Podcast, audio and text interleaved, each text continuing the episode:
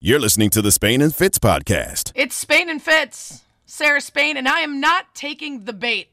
I'm in a great mood on this Tuesday night, and my co host Jordan Raanan trying to stir things up with a Knicks towel right over his shoulder.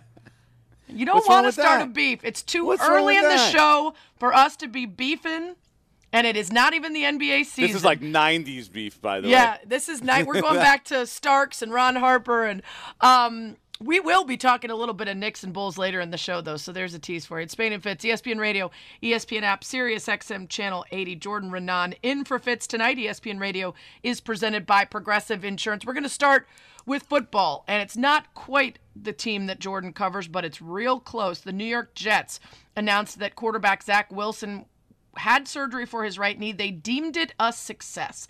Now, originally, when he went out of the game uh, the other day, the original claim was this is great. It's not an ACL. It, it's probably some other part of his knee, but we expect him not to be out too long. This is all good news. Then things started to get a little dicey, Jordan, because the expectation was if you go in there and it is a meniscus tear, maybe you get two to four. If you go in and it's worse, or there's complications, it could be even longer. Now, they didn't find anything worse than a torn meniscus, but they are not expecting him to be back in the two to four week range that they originally thought. More likely that it'll be, you know, after week one for sure, and potentially even longer into the season. Joe And- Flacco season. Yeah, what a tough That's way to start is. for the Jets. I mean, definitely not ideal. First of all, you don't want to lose your quarterback. But I mean, we were talking about this before. There's no reason to rush Zach Wilson back. You know, to be back just for week one, and then you know maybe he's not 100. percent He's still getting back. Like, take your time with him. If he plays 14 games, that's fine, right? If you start at week three or four, like it's not it's not the end of the world. Just make sure he's healthy when he comes back. Because the Jets, we look, you have to be realistic. We know the Jets aren't winning anything, right? I mean, what, what are the Jets winning? They're, not, they're a Super Bowl contender. Uh, the number one draft pick. yeah. If Joe Flacco plays the whole season, that's not out of the realm, the, the range of outcomes. I, I, I agree with you there. So just be, you know, Yeah. be safe with him. You know, take it, give him a few weeks extra. Make sure he comes back. He's 100%. This way you can get the evaluation that they're hoping to get this year because they need to know that they surrounded him with weapons. Now it's time to find out, okay, what do we have with Zach Wilson? I've heard from people over there, there's there's some questions about Zach Wilson. Forget the knee, but is he Mm. Yeah. good enough in the first place? How about that- how about the arm? How about definitely the arm? How about the brain? How about everything else? Yeah. Yeah, and and absolutely. missing missing camp doesn't help because when he does get healthy enough to get back in there, now you're in live game action mid-season where it matters. And so not having the opportunity to work through the rest of camp is is a problem for as Not much ideal. studying as he can do. Uh, you are taking it pretty well because you don't live and die by the Jets. Neither do I. Thank goodness for both of us. But you know who does? Mike Greenberg. And he was on Get Up talking to Chris Canty. And uh, it went about as you'd expect.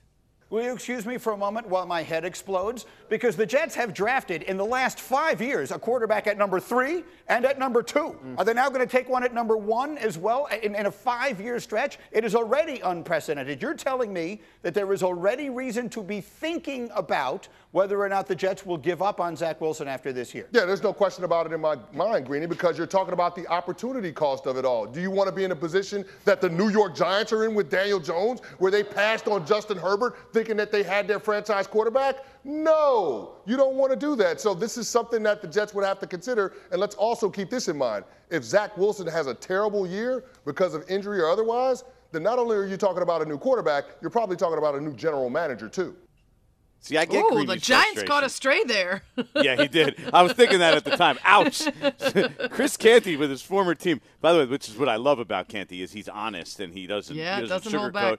Even when he has to go and you know uh, cozy up to some people in the in the Giants organization afterwards, he's still not afraid to say that. But no, let me just say this: I understand where Greeny is coming from because I have family that are Jet fans too, and if you think about it, I mean, Greeny's entire life they've been searching for a quarterback. I mean, seriously, the best quarterback that Greeny has seen the Jets probably in his entire life, assuming you know Joe Namath was before his time, which I believe it was. Uh, you know, then you're talking about like Chad Pennington, like the best quarterback of the last 40 years for the New York Jets is Chad Pennington. Like that's the best they got. It's I'm going to ask you not to disrespect search. Chad Pennington right now. I like I like Chad Pennington. Chad I mean, what about Mark? What about Mark deal. Sanchez and the run that he and Rex Ryan's tattoo took together? I mean, was that because of Mark Sanchez? He did make two championships. I get it in the Yeah, first two I- years, but Mark Sanchez wasn't a high level quarterback. Never made Yeah. a Pro Bowl. Never came close. Chad Pennington actually did. He was actually a good quarterback. He played a championship game. I believe it was with a torn rotator cuff or elbow, and basically he couldn't throw after that. After he had this, so basically he tried to play through and. What he get for it? He basically, you know, ruined his high-level career, which was Yeah. pretty good at the time. But still, you know, most franchises in the last 40 years at least had one, you know, star quarterback. And Chad Pennington's what we're talking about here. So Yeah, I get it's very depressing. It's very. I don't blame Greeny one bit, and I do think what what hurts the most is recognizing that the decision makers aren't good. And so even if you get another swing in it, they probably won't get it right. And that's how you feel when your team is drafted at three and two, and now you're staring down a one and thinking, even if we get it, we're not going to do the right thing with it. Uh, what this does set up, it's Spain and Fitz, by the way. Sarah Spain, Jordan Raanan in for Fitz tonight on ESPN Radio.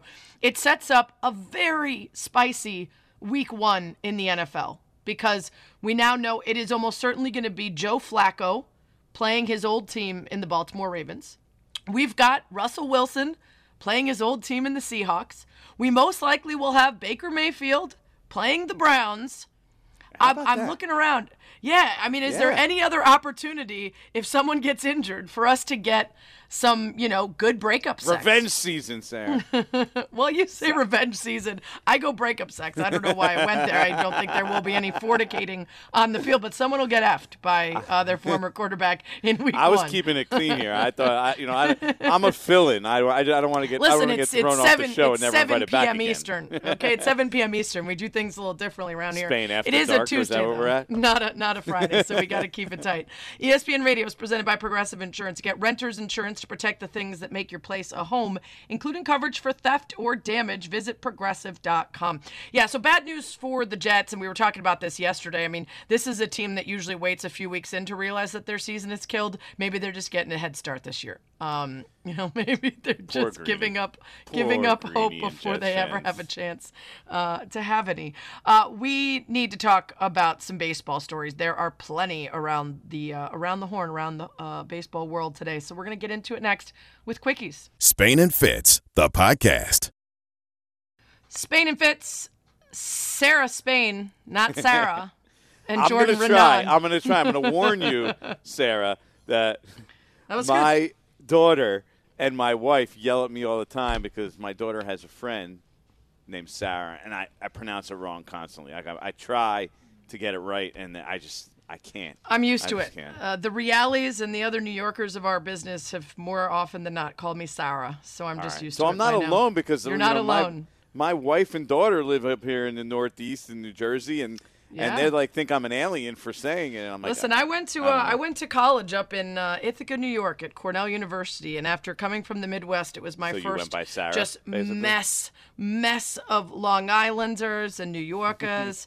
And all of a sudden, I'm hearing all these versions of, of speech that I have never heard before.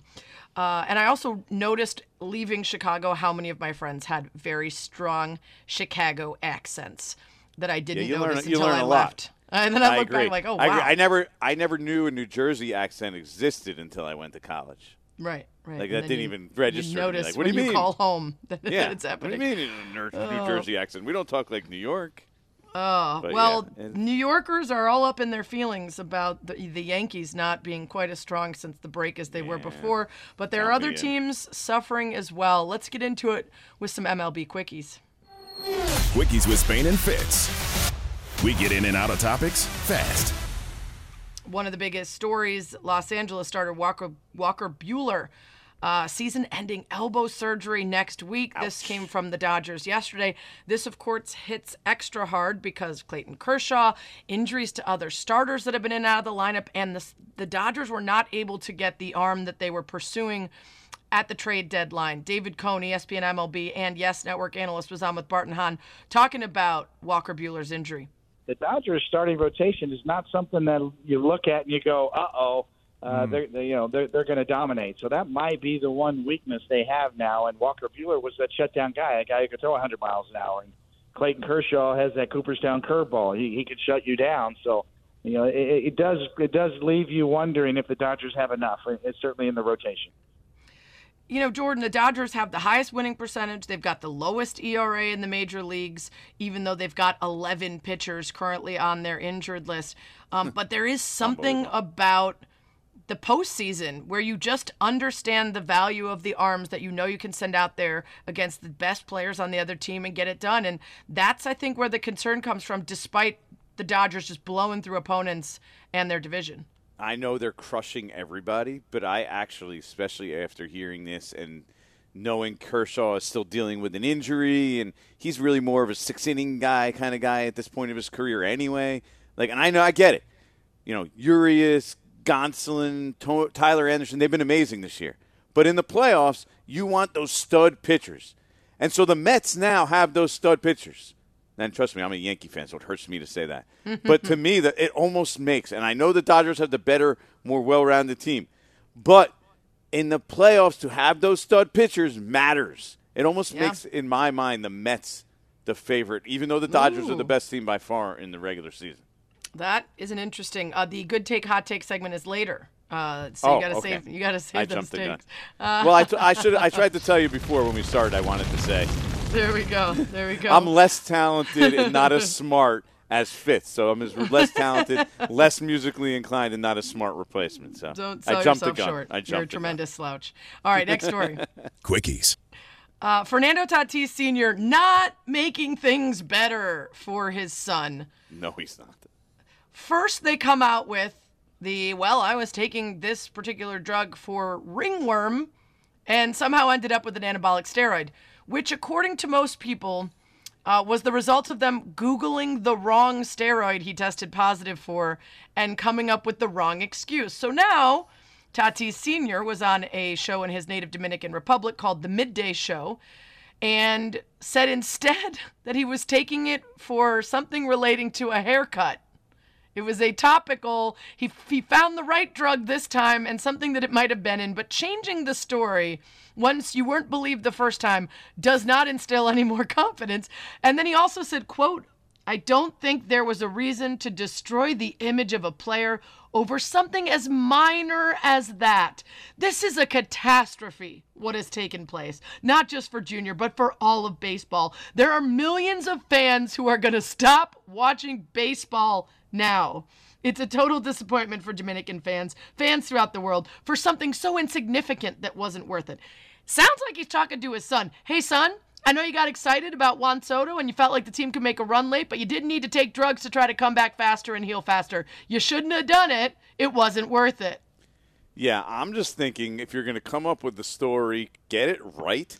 And then even when you come up with the second story, you took you were in another country, you found a topical ointment, you used it without asking anybody Right. from another like is that Yeah. supposed to be okay? Like, "Oh yeah, it's not so bad. This was not, this was a minor thing. I can't believe they had they pulled out such a you know, Yeah. strong Also, suspension. No, I no, mean- that's just dumb to do. Okay, You think it's just a dumb, even if that's the real story. It's not the real story. if you got fungus from a haircut and then sprayed something on it, is it even possible that you would p- test positive for the you know what I mean? Like how much Yeah. of it seeped Yeah. into your i mean, the whole thing is such a lie.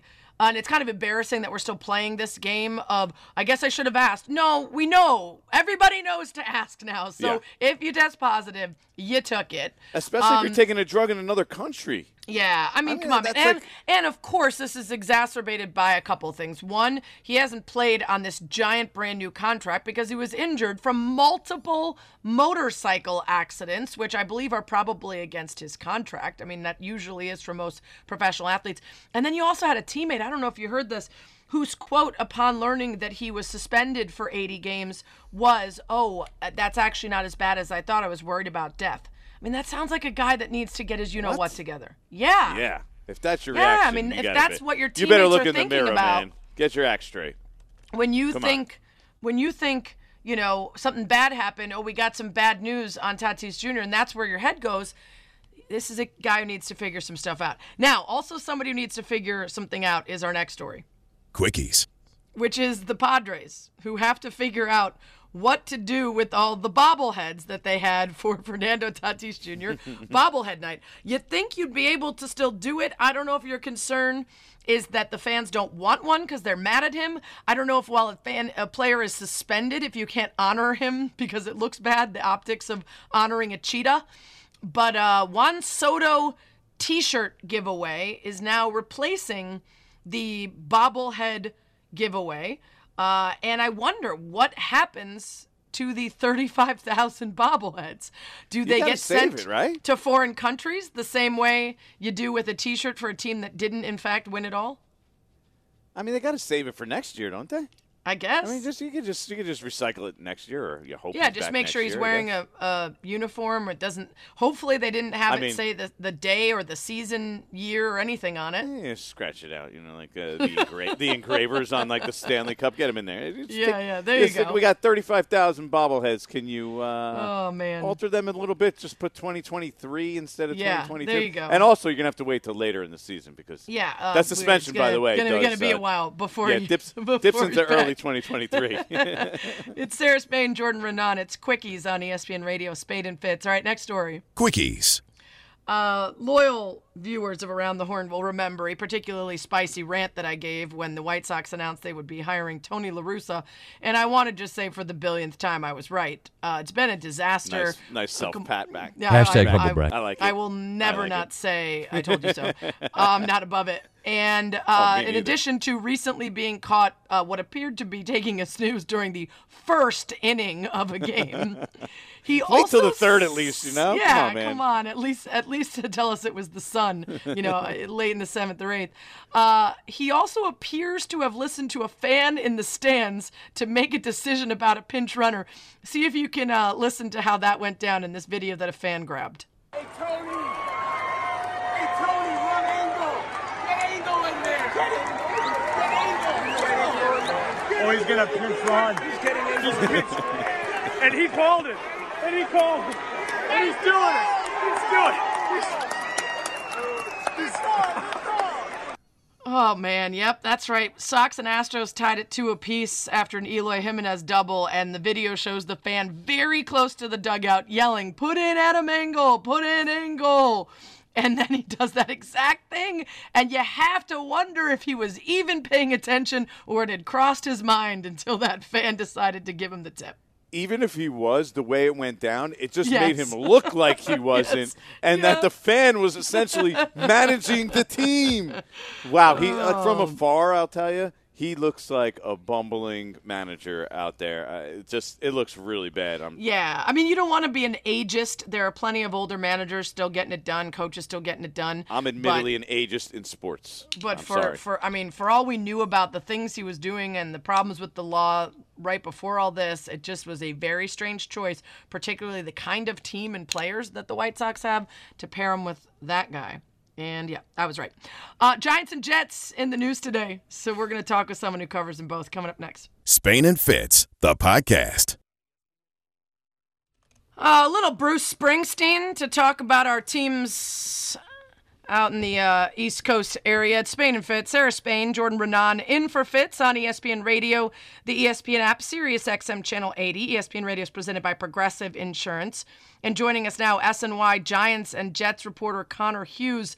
A lot of talk about both teams this week, Connor. Let's start with the biggest news. Zach Wilson's knee surgery deemed a success out two to four weeks, but the timetable may be pushing back even longer than that and not expected to be ready for week one. What's your reaction to the news of his surgery and what they're saying about it?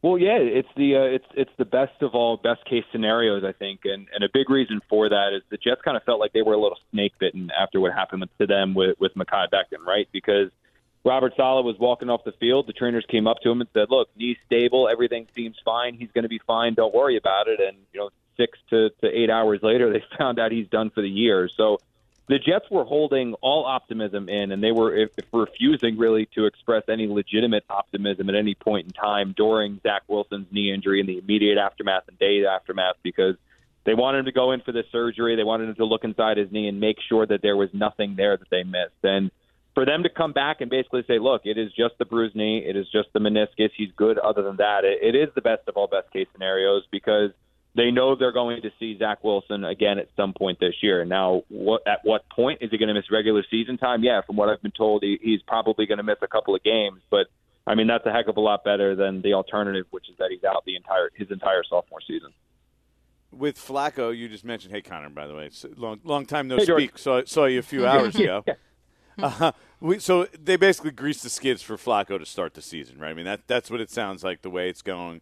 What is the what does the team feel about Flacco? Because I mean I know there's people that are like, hey, I'd rather see Mike White. Like you know, let's let's see what Mike White has. He had that game last year where he popped up. So why Flacco?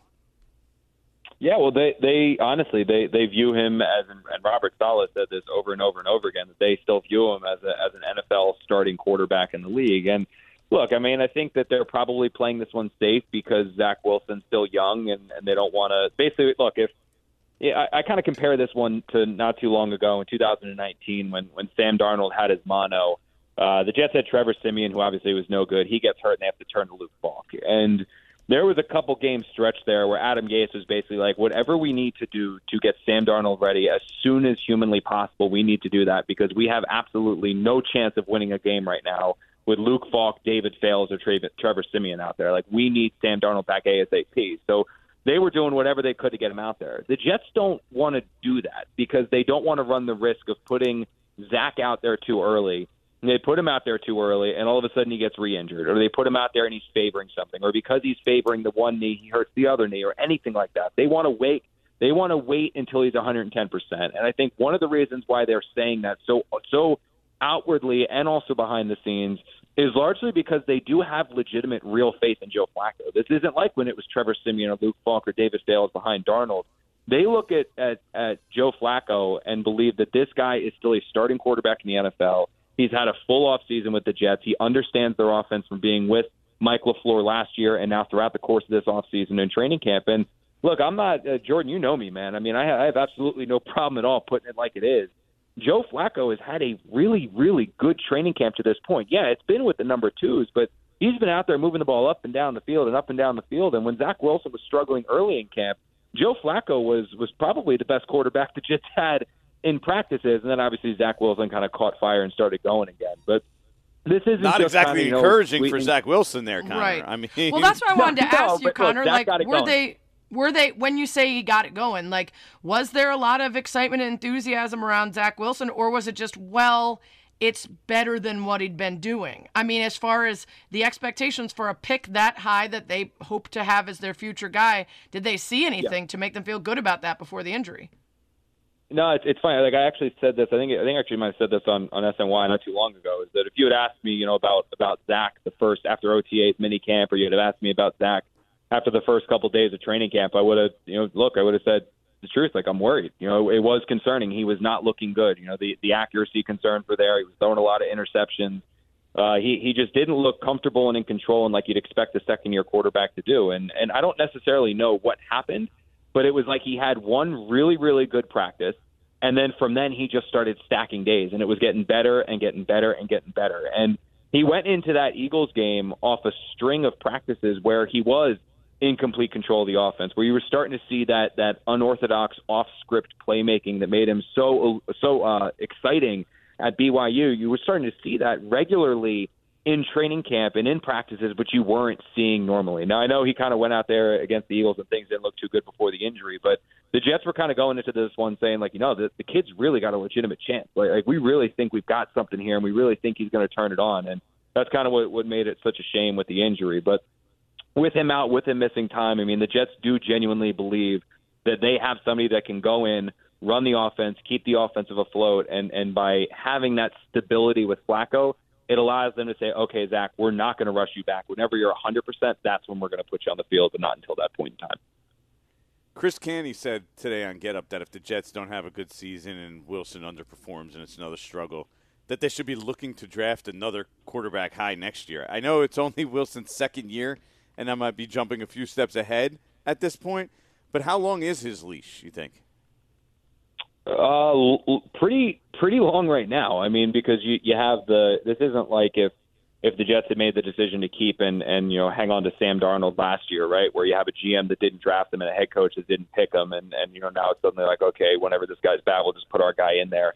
Uh, Joe Douglas was the one that drafted Zach Wilson. You know, uh, Mike LaFleur and Robert Saleh were the ones who who signed off on Zach Wilson, so they kind of hitched their wagon to him. So for the Jets to give up on Zach this year or give up on Zach completely next year and, and draft a quarterback like that, it would take a, a, a ridiculously bad season. Like I'm, I'm talking two, three, four wins, something like that. Like that's honestly how bad it would have to be, I think, for them to realistically consider moving on from Zach. And at that point, you know, look, Woody Johnson's back, and and the one thing that we know about Woody Johnson when he's running the show is that he doesn't necessarily have a lot of patience, and if things aren't going the way that he wants it to, he has no problem pulling the plug. So the one, and this is literally for, forecasting and projecting the worst of all worst case scenarios. But if the Jets are sitting there at one and 10, one and eleven, I do wonder if there is a situation out there where where the Jets might potentially look to put Flacco back in there to try to just right the ship, to try to show management, look,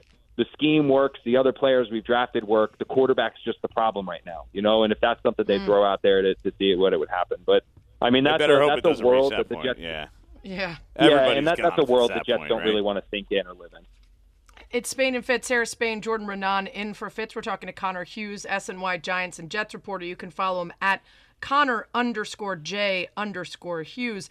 Uh, Canty, while saying that about Zach Wilson and the potential for another draft uh, that finds a QB going to the Jets, threw some shade at the Giants along the way, uh, saying, you know, you don't want to end up where you're stuck with someone like Daniel Jones.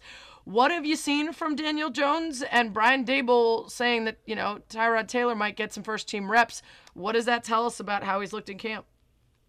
Yeah, like, Jordan and I were, were were both there for that one, so I, I know. Look, Jordan's been covering the job. I'm a newbie to the Giants team, so so Jordan's gonna gonna fact check whatever I say here. But I think that look, I mean, I I, I I'll be honest with you, I kind of disagree a little bit with, with Canty with what the Giants did, you know, in terms of being the quote unquote stuck with Daniel Jones because if you look at it, like what was their alternative this this year? Were they gonna go draft Peterman, like over over draft? He was over, talking the like, year I don't, I don't, before. He was talking the year before, and and that they basically passed on Justin Herbert.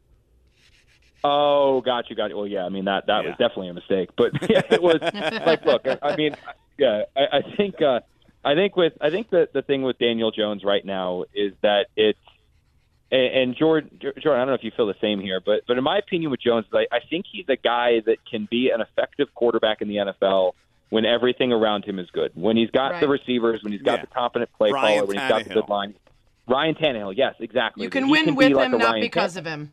Yes. Exactly, and, and the problem right now is that with, with Dave Gettleman basically taking the Giants roster and driving it directly into the ground for the last We're four years, building. it's Daniel. yeah, it's it's Daniel a great Jones and nothing, right? I mean, like the the interior of the line is is not very good. The the receivers are are good on paper in terms of namesake, but Kadarius Toney's never out there, and Kenny Golladay looks like a complete and total shell of himself. And mm. you know, are, are you really gonna gonna sit You there and, and hit Saquon your wagon? as Juan- Yeah. Yeah. yeah, and, and like, oh, is Wan'Dale Robinson going to be like like oh he's going to be what Odell Beckham this year? Like I don't think so. So I think unfortunately Daniel Jones is kind of set up to fail this year just because he doesn't have the things around him that he needs to have success. But also, if you're the Giants, I don't know if that's the worst case scenario, right? I mean, best best thing is is that Daniel looks great this year, and you're like, holy cow, looks like we've got a quarterback, and you slap him with the franchise tag. Worst case, and, and maybe it's not even worst case, is that you see that Daniel Jones is not the guy. You're a, a two or a three or a four win team this year, and then you're positioned to draft a, a, a quarterback in a much more quarterback rich class this year. So, you know, I'm I'm much more pro Daniel Jones than I think a lot of people. I just think that hmm. unfortunately he's in a very bad situation with the Giants because that's a team that is really trying to clean up. I think right now is I don't think they're necessarily even in the rebuilding phase. I think they're in the cleaning up after what Dave Gettleman did, and then you know next year is kind of when they start rebuilding and moving forward. Sounds like a team that's close to me here in Chicago. New York football, ladies and much of a gentlemen. chance. uh, Connor, thanks so much for the time. Appreciate it. No problem. Thank you so much for having me on. I feel like maybe you should get hazard pay if you have to cover the Giants and the Jets. Uh, True, just true story. Last five years, the worst record in the NFL over the last five years. There's a tie. It's the Giants Oh. and the Jets. I hope he is paid handsomely. It's Spain and Fitz. Coming up, What movie coach would you most like to play for? We'll explain next. Spain and Fitz, the podcast. Happy Tuesday. You're listening to Spain and Fit. Sarah Spain, Jordan Raanan on ESPN Radio, the ESPN app, Sirius XM Channel 80. A little later in the show, you're going to hear from Nick Offerman, who's on my podcast this week. So we talk fictional coaches and managers. He is playing a surly manager on the new A League of Their Own, which seems like a perfect fit for him. Uh, but we got to do some more quickies. We did MLB quickies earlier, and the news is coming so fast and so furious that this is the only way to get it all in. Quickies with Spain and Fitz. We get in and out of topics fast. And yes, we are still doing phrasing. Uh, we're going to start with NBA news that is not likely to be relevant anytime soon. Uh, but I happened to see it and just about jumped out of my chair. Giannis Antetokounmpo talking to Fox 32 Chicago, and the question about whether he might ever want to play for the Bulls comes up. Here's what it sounded like. I think uh, anybody who asks that question uh, that plays basketball, if he said no, he would be he'd be a liar. You know, uh, it's a team that uh, won uh, multiple championships. It's a team that one of the greatest players, if not the greatest player, to ever play this game played for. So it's it's it's it's a no-brainer. Everybody would love to play for Chicago. Down the line, you you never know. You know, you never know how life brings it. Maybe maybe I'll play for Chicago, but uh, right now I'm committed to Milwaukee. Maybe I'll play for Chicago, he Get says. your hopes up. I'm already building a shrine. it has cheese curds that are getting torched and overcooked. It has a slice of deep dish pizza warmed up to the perfect temperature.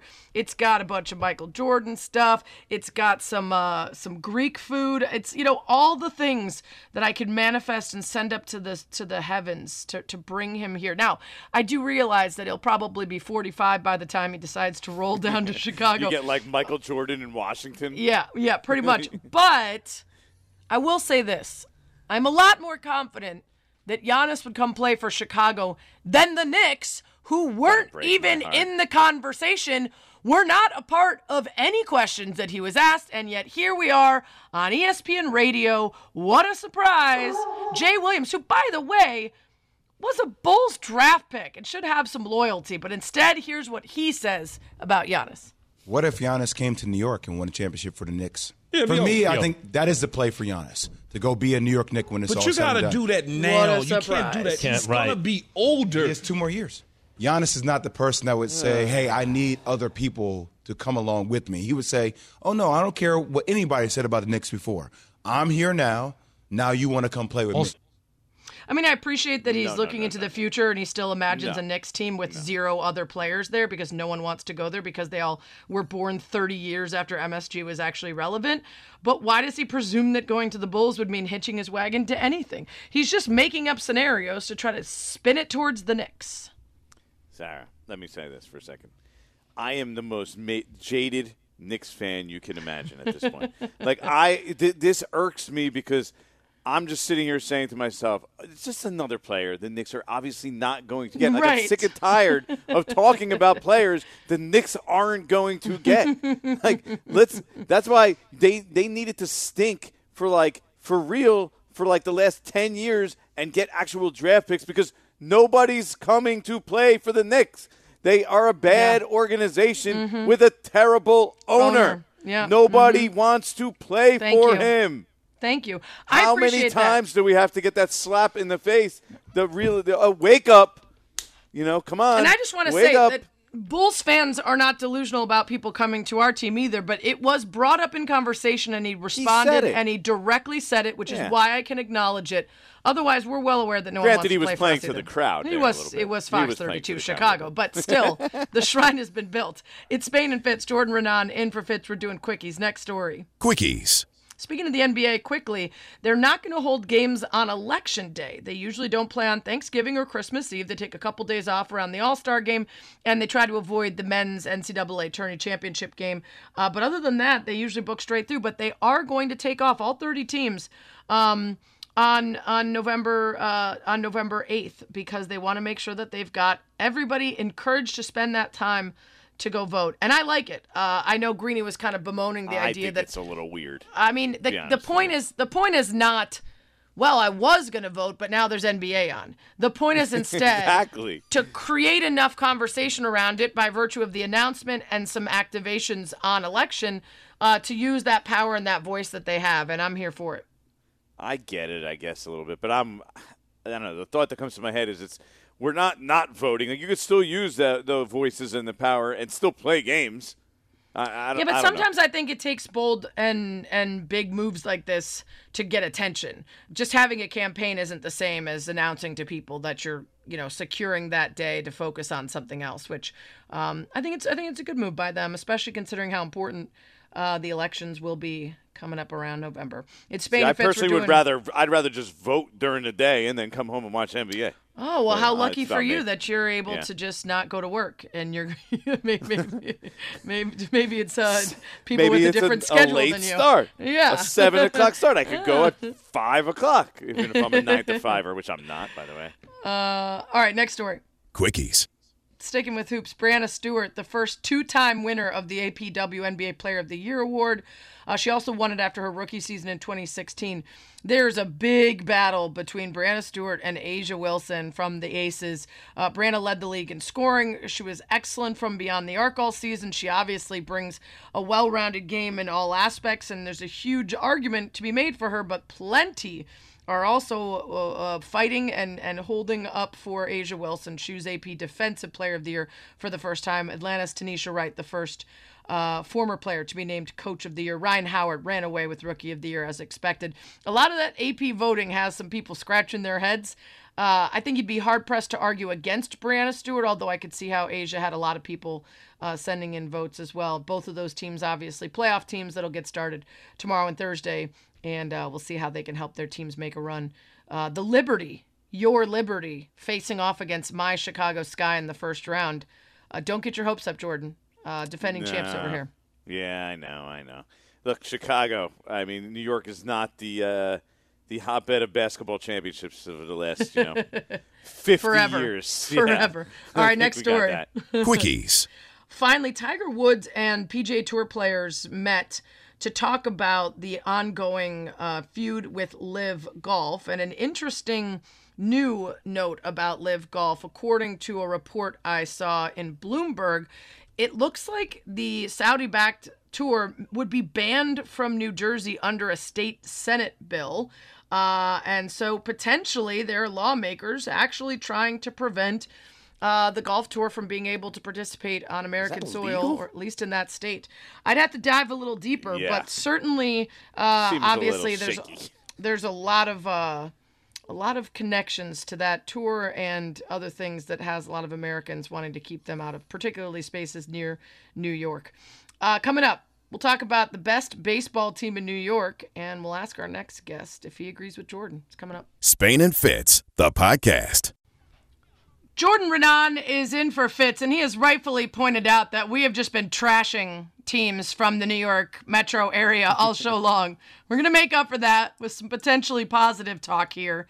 It's Spain and Fitz, Sarah Spain, Jordan Raanan, ESPN Radio, ESPN App, Sirius XM Channel 80. ESPN Radio is presented by Progressive Insurance, and we now bring in ESPN MLB analyst Xavier Scruggs. Let's start out east. The Yankees have a worse record than the Cubs since the trade deadline. The Mets are giving DeGrom no run support, but let's talk positives. Which is the better team?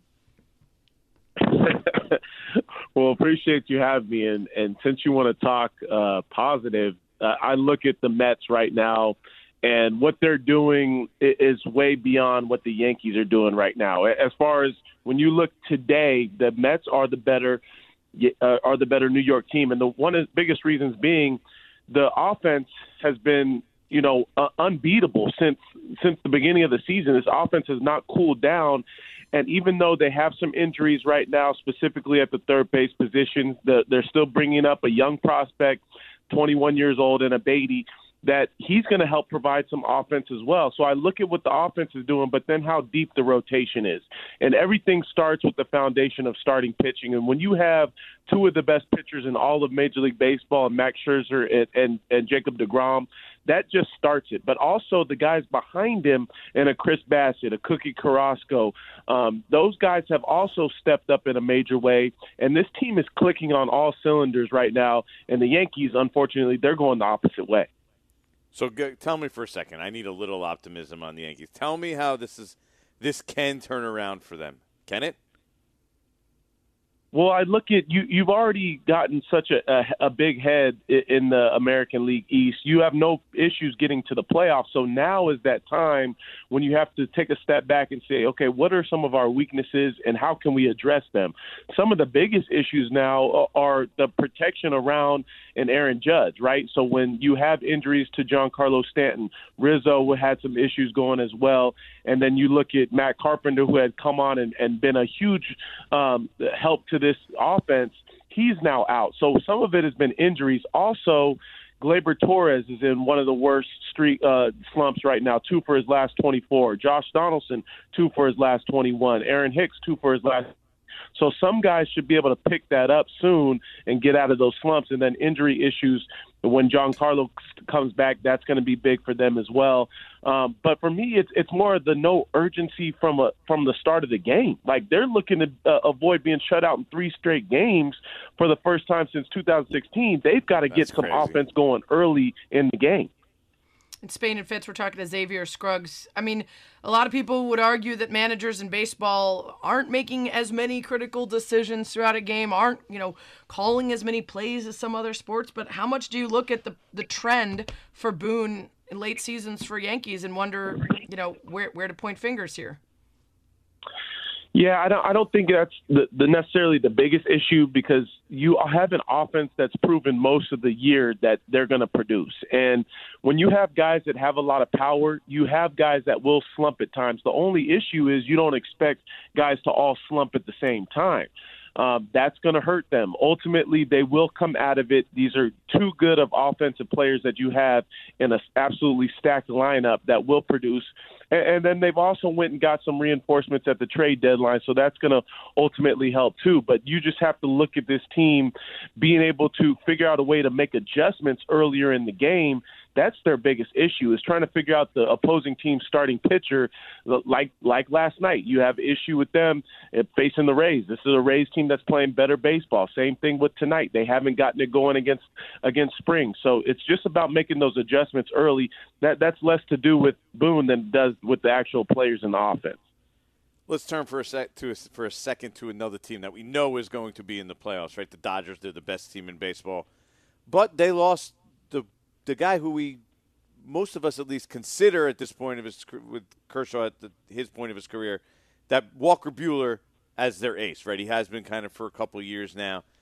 Can they overcome him being injured, and how big a blow is it?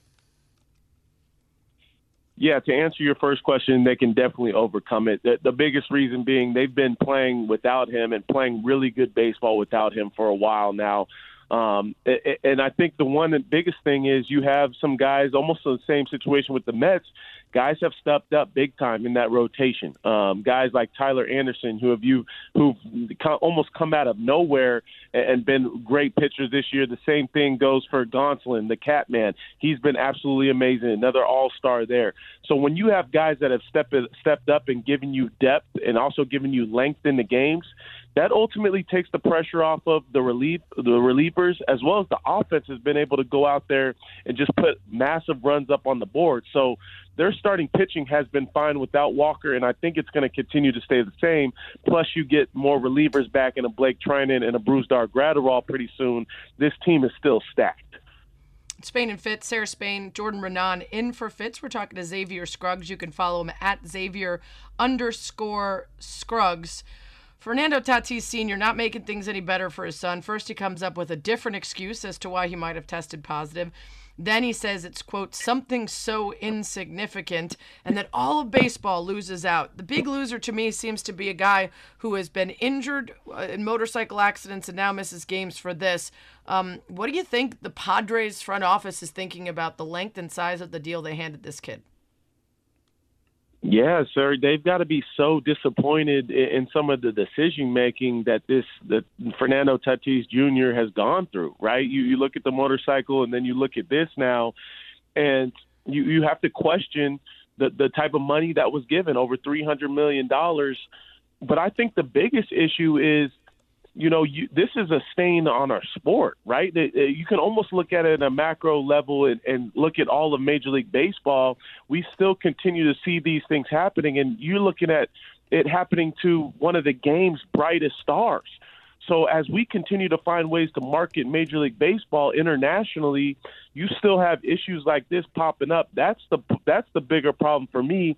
And then you still have Fernando Tatis Jr.'s father, senior, trying to back up his son, which is understandable. But at the same time, don't this doesn't this family have PR people that are able to help them with some of these statements? Like it doesn't make any sense. Some of the stuff that they've come out and said. Instead of all the excuses, there needs to be more of remorse and an understanding of how this has hurt the Padres as well as how this has hurt Major League Baseball to me. We've talked about a bunch of these playoff teams, the Mets, the Yankees, the Dodgers. You could even throw the, the Padres in there. Is there any team that you look at as we're getting closer to the playoffs that you th- you think people need to pay attention to a little closer? Yeah, I think ultimately Seattle is one of those teams for me. The Mariners, um, oh. they have really good starting pitching. The offense has come together uh, as of recent. This is a team that in the beginning of the season we were wondering what are they doing. Um, that they're in a they're in a tough position, but now they've gotten it together. And I look at from a starting pitching standpoint, when you go and add a Luis Castillo at the trade deadline, that pretty much tells me that you're all in. And, and I love the idea that this team now has the ability because you look at some of the rest of the American League. Once if they get to the playoffs, they might have to face a Yankees team that isn't playing su- such good a baseball right now, or they face another team in the Central, in which all those teams are question question marks. When you look at the Twins, when you look at the Guardians, um, and the same thing with the rest of the AL East. The only issue, the only team right now that I see that is dominant way beyond every other team in the American League is the Houston Astros. So if you get the Mariners in there, I think they have an opportunity to make some noise in the postseason. All right, I've got two quick ones to close with. How many teams do you think have an actual shot at winning it all? two teams have an actual shot at winning it all. I got the Dodgers and and the Astros. I think those are the two teams mm. for me that are way beyond everybody else. Um, especially when you look at pitching, that that's going to be one of the biggest things as far as this new format is concerned. When you, it's going to really test the depth of your starting pitching. You might end up having to use number four starter at some point.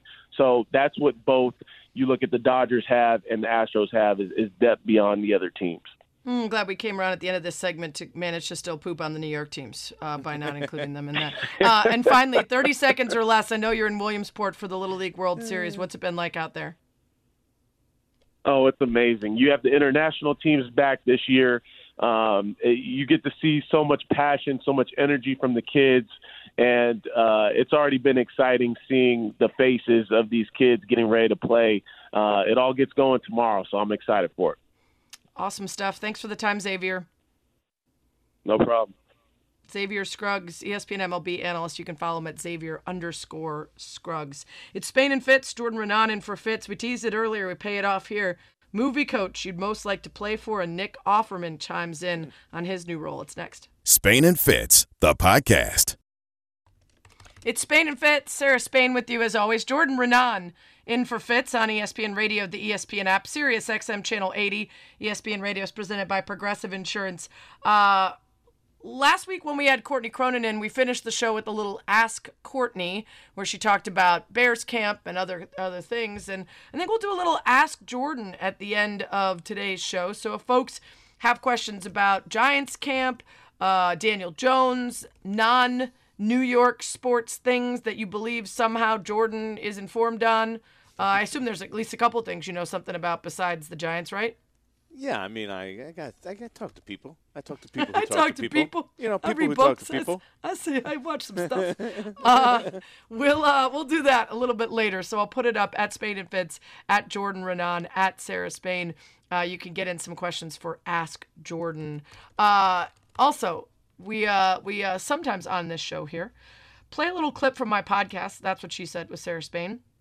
And especially when we have illustrious guests like Nick Offerman, the legendary man behind Ron Swanson, also the author of many books, uh, been in a ton of stuff, and a really truly nice, genuine dude who I had a fantastic conversation with that was very wide ranging. But the part that I grabbed for this here show is when he's talking about being on the new A League of Their Own series on Amazon Prime Television and how he's on the uh, the tail end of being in the sports movies, no longer able to be maybe uh, the guy up to play up at the plate. Here's what he said.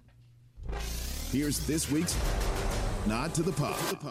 As a baseball fan, and, and especially uh, I just turned 52, you know, I, I'm sort of beyond the age when like I'm gonna like maybe I'll get to play a manager or, or you know I'll, I'll get to play like old Joey Votto or you know, Right, something. Right. Well, you were Uh, Colin Kaepernick's dad, so I think that settled it.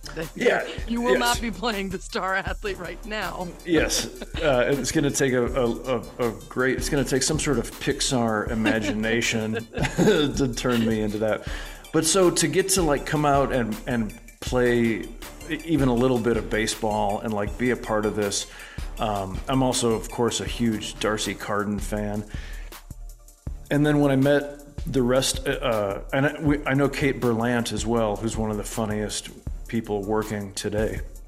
And then when I met the rest of the of the the team, I just, I mean, I, I was grinning from ear to ear the entire time because my dad was the was the star of our town uh, as a baseball player and a basketball player.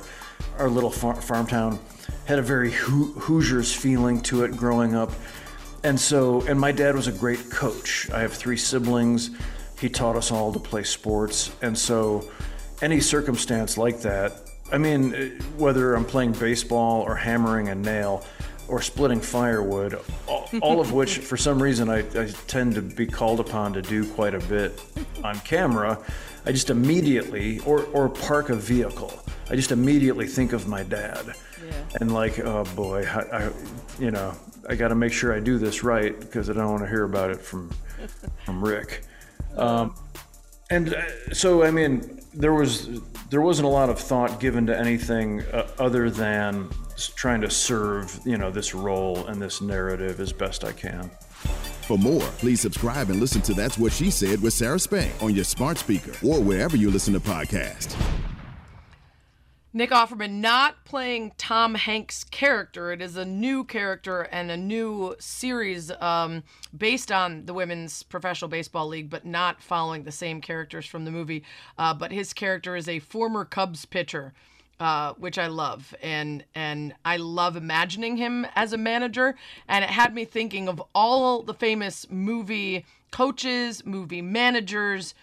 Who would be the best one to actually play for? Do you have a favorite?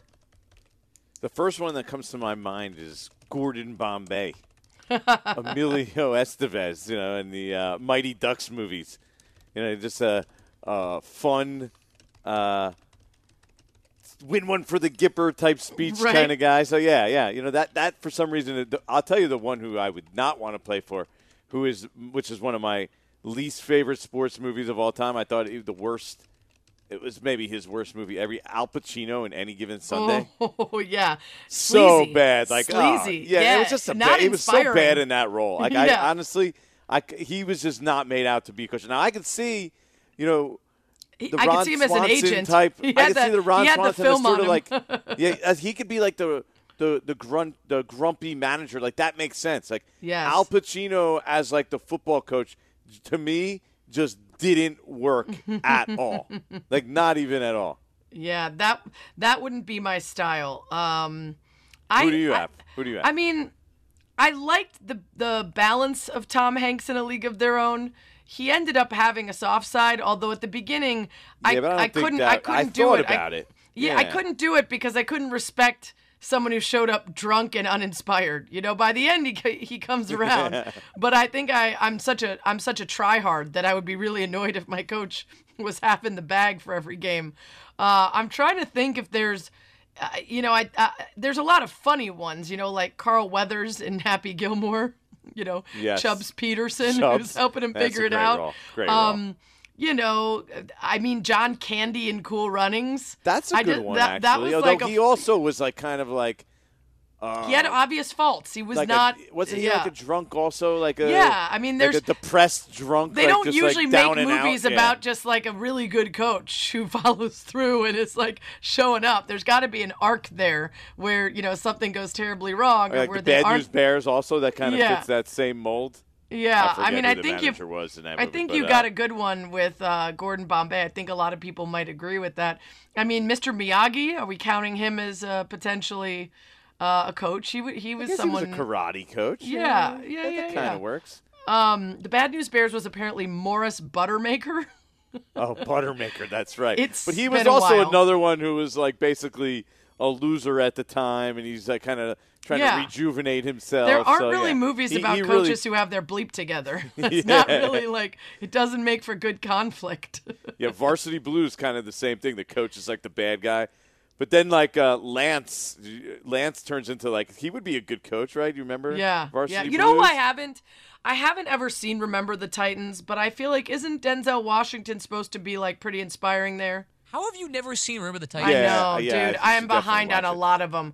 During the whole COVID thing, But when he's we were trying tough, to fill man. time, He's like he's like I a was real watching, tough coach in that movie. Like he he's like the drill sergeant. Like I don't know if that's like what I'm looking for. you Yeah, know? you're He anti-authority. It's not Really your tough. style. I mean, I don't Maybe want to the go folks- run up hills for like three days straight. That's you know that's might be a little excessive these days. Um, we'll see if the listeners can give us a better a better example. Uh, so shoot them to us at Sarah Spain at Jordan Raanan at Spain and Fitz. Coming up, the NFL takes are flowing, and we have some breaking news about one quarterback fighting for a job. It's next. Spain and Fitz, the podcast. The more we think about it, there just really aren't that many movie coaches we'd like to play for. But maybe y'all will come up with some at Sarah Spain, at Jordan Raanan, at Spain and Fitz. Uh, we've got some breaking news in the NFL. ESPN Radio, by the way, ESPN app, Sirius XM Channel 80. Uh, I think the uh, the great Jenna Laine, our own Jenna Laine, put it perfectly. Life comes at you fast. 21 minutes ago, Adam Schefter tweeted, Seahawks quarterback Drew Lock got the first team reps today, which at Brady Henderson noted is the first time that's happened this season. Lock will start Thursday night's game against the Bears on ESPN. Then one minute ago, Adam Schefter tweeted, Seahawks quarterback Drew Lock has tested positive for COVID 19 and will miss Thursday's game versus the Chicago Bears on ESPN. He must This have felt well, right? Because deal. why would you even get tested? If right, like you don't I even don't get know. tested these days unless you're. Unless and maybe is feeling he symptomatic? Yeah. Sick, yeah. Yeah, I mean, that stinks. Uh, it's it's a, a battle. Most people think that Geno is ahead and will win the job, but that's a good opportunity to prove otherwise, and it's a big deal for him to not not be able to start that game. I would assume because he was supposed to start the second preseason game. Now he'll at least get to start the third, right? You Yeah. got to give him. You got to give him some opportunity because Geno Yeah. started the first game. Unless now he he's going to start the second game. Yeah. So You unless just Geno just like puts it away, yeah, but Any that deleterious be- effects that are long lasting, you know, That's and that true. would affect his performance. But um, yeah, We're assuming. could- I'm assuming he comes back in the five Yeah. days, which most guys come back at least in that vicinity. within that window. Yeah, uh, it's Spain and Fitz. Jordan Raanan is in for Fit. E ESPN Radio is presented by Progressive Insurance. Progressive Commercial Insurance can protect your small business with over 30 coverage options, an easy to use mobile app, personalized discounts, and more. Get a quote in as little as six minutes at progressivecommercial.com. Discounts and coverage selections not available in all states or situations. All right, we had so much good take, hot take content yesterday. It spilled over into today. So we've got some sound from yesterday and to today. Uh, today, Junior. Uh, that we are going to decide whether it's a good or hot take. I stumbled. I made it to You're today. making, making fun of yourself Uh, here. I'm making fun of myself. Pat Um, yourself on the back, make fun of yourself. You're showing yeah. all sides Listen, of I'm in Sarah. I'm in tune with I got it. myself, both in failure and success. Uh, Chris Canty, co-host of Canty and Carlin, was on Get Up talking about Zach Wilson and the Jets quarterback situation. Here's how it sounded. This year is all about being able to evaluate Zach Wilson. And the last thing you want to do if you're the Jets is have the injury be an excuse as to why you can't get a proper evaluation on him. Because, Greeny, let's face it, if Zach Wilson turns out not to be the guy, then you're talking about the Jets having another high draft pick in 2023 in a quarterback rich draft class. And the Jets could be talking about another young quarterback that they're taking early. Is that a good take or hot take? Good take. I'm a big believer. in if you don't have, if you don't know in two years if the guy is your quarterback, it means he's not your quarterback. So just keep going at it until you find it. And the Jets are on year like what 50, so might as well might as well just you know get to it earlier than prolong the uh, agony. Otherwise, next thing you know, you end up like you have a mediocre quarterback. I always say this: you end up with Carson Palmer for like a decade, and you're just like, you, and then you're like, hey, where do we go? We made the playoffs. We never got anywhere. What are we, what are we doing here? Yeah, it's uh, it's a good take. Um, it's hard to hear because when you're in a city like mine where we're constantly cycling through quarterbacks, you do want to see someone get a real shot at it and have time to make good on it. But if he's injured and they don't see anything and they're not feeling strong about it, it's hard to spend another year waiting to see what you got. You can end up in that sort of purgatory there. All right, speaking of the Jets, Garrett Wilson, wide receiver for the team, decided to honestly and publicly answer a question that he very easily could have just blown off. Here he is talking about the difference between Zach Wilson and Joe Flacco. There's definitely a difference, you know. It's, uh, I mean, it's a lot of experience right there with Flacco, and uh, you know, I feel like everything with him is is he, he has he takes some pace off, can put pace on the balls. You know, he kind of does a good job of of making uh, the passes, you know, receiver friendly. That's the best way I can put it into words. You know, it's it's they're pretty easy to catch. Um, it takes some off the ball when you're running the slant route versus, you know, out route to put some zip on it because it got to be, you know, things like that. So, I'll say that. Yeah, it uh sounds like a good take to me, but it's a hot take for saying it out loud. Just say, uh, yeah, they're different players. I like playing with both of them. Next question. You don't need to basically say Joe Flacco knows what he's doing and Zach doesn't. Yeah. I'm a reporter, so I like uh, You like the honesty, and I'm never going to Yeah. critique guys for being honest. So I have to go with good take here, even though he probably shouldn't have said it. All right, moving on. Damien Woody, ESPN NFL analyst, was on Canty and Carlin. This was quite a take about Matt Ryan, who struggled in his intro game with his new squad, but Woody seems to believe. Here's what it said. I really like the situation that Matt Ryan is stepping into in Indianapolis. Okay, Frank Reich, uh, being that you know the head coach and, and the play call out there, he's going. He's got Jonathan Taylor, who, as far as my, in my opinion, the best running back in football and fantasy guy in football. And so he has a lot of surrounding pieces that are that are really looking nice for Matt Ryan. I think Matt Ryan's going to come back and have a hell of a year this year. All right. Uh, just want to point No. out that the uh, the headline for that was that Matt Ryan would be a dark horse MVP candidate. That No. was the question that prompted that answer. So, good take or hot take, dark dark horse MVP for Matt Ryan. No, no, no. Come on. Matt Ryan's time where he was an MVP candidate. By the way, he did win an MVP. Is in the past. I mean, Damien just said it. That is going to be a heavy running team.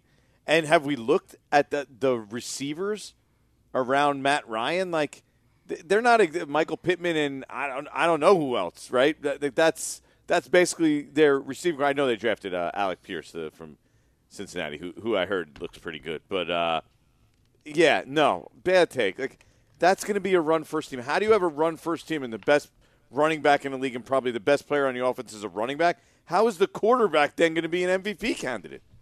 Yeah, the uh, Michael Pittman Jr. is the name that you know, and then a whole lot of guys that are trying to make a name for themselves. So uh, that seems like quite a hot take to me. I think if he's just good enough and that defense shines, they've got a shot to compete a bit. But candidate for MVP, that's taking it too Yeah, far. he's like number Speaking of taking it too far, Keyshawn Johnson often does that on KJ and Max. Let's see if he does it here. He's talking about Lamar and his potential deal on the way, whether or not he should be willing to play for the Ravens without that contract. Here's Keyshawn. I'm not getting my ass on the field for you until you pay me. Period. Period. Well, they offered him a contract. Well, it's not the contract that he wants. And it's not the contract he deserves. Well, he's not going to get the same money Deshaun Watson. Well, I, okay. Well, I'm not going to take us to the promised land either. I'll sit tight. That's all I'm saying. He's got a different mindset, different mentality. One Joseph Keyshawn Johnson, though, mm-mm. Be sitting right at home. All right, good take, hot take. Good take. I I, I kind of agree with Keyshawn here. The best leverage, if he doesn't think he's going to get the deal that he wants, is to do that. Right? It's to say, hey, fine, I won't play, and eventually the the Ravens will be like, wow, we need this guy to play. Like because did we see what happened to them last year when they were without Lamar Jackson? Right? They're not a contender anymore. So they need Lamar Jackson. And it they're gonna pay him. It's just a matter of ponying up to what he wants and whatever that, that point is that works for both sides.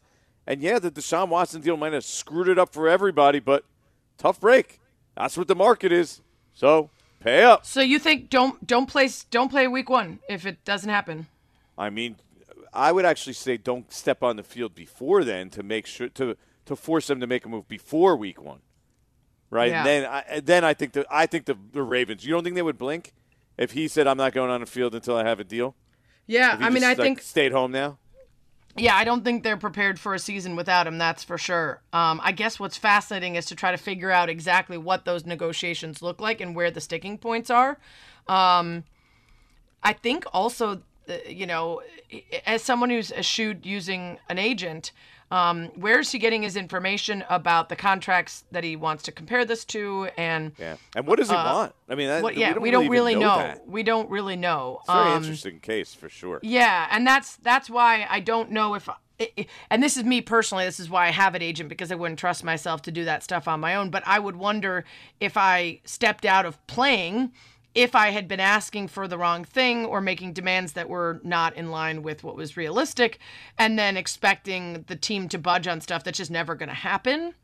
I doubt that. I'm certain he's using some sort of metric to decide, you know, how he's upping what what we've already seen go to other quarterbacks, and he's certainly in a position to demand it because he's waited out other deals that have just made his number go up. Uh, but that's a risk that you do take if you decide to Use your you leverage though. That's out. this. Yeah. Holding out is is his leverage, It's right? one of the few things you've got. Absolutely. 2022 ESPN Fantasy Football Marathon is underway right now. Check out ESPN and ESPN2 all evening for notes and tidbits to help draft your best fantasy football team. Joining an ESPN Fantasy Football League will allow you to play in a private league with friends, or you can join a public league and get matched with other fans at the same level. Get expert analysis right on the home screen. The teams from Fantasy Focus and Fantasy Football Now give you the tips and insights that you need to take a dub in your league. Stream Monday Night Football, Fantasy Football Now, and Fantasy Focus in the ESPN Fantasy app.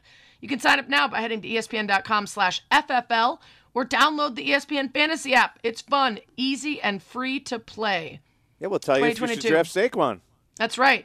I think I just saw Schefty uh, saying that even though he was taught the gritty by one wide receiver, he's not drafting him, which is a show of uh, loyalty that I, I look down upon. If someone teaches you the gritty and you can hit the gritty, you got to draft him. Uh, do you have a question for Jordan Raanan? Because coming up, we're going to do a little Ask Jordan at Sarah Spain, at Spain and Fitz, at Jordan Raanan is where you can get your questions. It's coming up on Spain and Fitz. Spain and Fitz, the podcast. We uh we were excited to hear Nick Offerman talk about his new role on Amazon Prime's A League of Their Own and consider the famous movie coaches of all time. Then we realized that we wouldn't want to play for most of them. we Almost hit a wall. every movie, they're like a drunk, no good, who's washed up, doesn't want to be there, and the players hate. And then by the end, things are figured out. But uh, it's not exactly the prime example of someone that you want inspiring you day in and day out. It's Spain and Fitz, Sarah Spain, Jordan Raanan, in for Fitz on ESPN Radio, ESPN app, Sirius XM Channel 80. We asked if you could think of anyone better. There are a couple good ones, mostly from movies I haven't seen. Uh, Rick Moranis in Little Giants apparently was a good Oh, yeah. character. Yeah, yeah. The O'Shea coaching brothers. I mean, Um, you have. I've, I've come to realize you have not seen a lot of. I've movies. not seen a lot you of. just you told us you watched Rocky for the first time During fairly COVID. recently. Yeah, yeah, yeah. So, It's a problem. and, you never seen. You already said you've never seen. Uh, uh, never remember seen the Remember Titans. the Titans. Yeah, there's Yeah, a lot of so- movies I have not seen that like everybody saw in their youth. I have seen Dodgeball, and several people said Patches O'Houlihan. if you could Okay. dodge, dodge a wrench, you could dodge a ball. Uh, yeah, the coach from Bad News Bears was full full on alcoholic. Uh, was what was that? Was that Walter Yeah. Matthau? Who was that? Yeah. Anyway. Um, yeah, uh, Trey Wilson as Skip in Bull Durham. A lot of people had him. Someone who uses uh, lollygaggers that much, I think, is is good. Lollygagging in general. A lot of people uh, went with with him. Um, Lou Brown. Uh, I believe that's Major League. Yes. Yeah, uh, a lot Lou of people. Brown. A lot of people were down with Lou Brown. Um, Danny Glover is I- George way, I Knox. you didn't notice it, but did you notice that? I mean, I botch, I've been botching names left and right, including yours. I called him Butterfinger Yeah, it's Buttermaker. butter with Bears maker. instead of butter, butter, maker. I thought that was a joke. Uh, I gave it to you. I thought you were being silly. Uh, kind of like No, the no, no, ayahuasca just- that just uh. Aaron Rodgers. Ayahuasca. Ayahuasca. Sarah. Like I- I, Sarah, I, can't, yeah. I can't get this. Yes, yeah. Can't get this right. Uh, I didn't see Angels in the outfield, but someone said Danny Glover is George Knox. Uh, Coach Carter is Danny one. Not a bad one Uh, people were Angels into Coach outfield. Carter. Ted Lasso. Now that's a TV show, but that is spot on. Ah, yes. Ted that's the- Lasso. that's the winner right there. Yes. Ted Lasso's Yes. a great coach. Of course, I mean, you again though, Ted Lasso though. here's the thing: I'm such a try-hard jerk that I'd be like, "This guy doesn't even know our sport." You know what I mean? Like even Ted Lasso, but he I would was so find fault likable. He even Yeah, and endeared Coach himself to the to the guys, you know, Coach that, Beard that made were up all for it. Yeah. Yeah. A lot of people said uh, Coach Taylor in Friday Night Lights, which is also TV. Um, Gene Hackman in Hoosiers. I definitely saw Hoosiers, but I can't remember if he's someone I would want to play for. I mean, I always wanted to run the the picket fence play, but Yeah, he was like he was a little. uh Old That's like another old school one where he's going to work you and make you run until you throw up, kind of deal. It does make you better, but uh, you know, you don't you don't, don't you don't want to work hard. Yeah, basically. It's not your Yeah, I mean, style.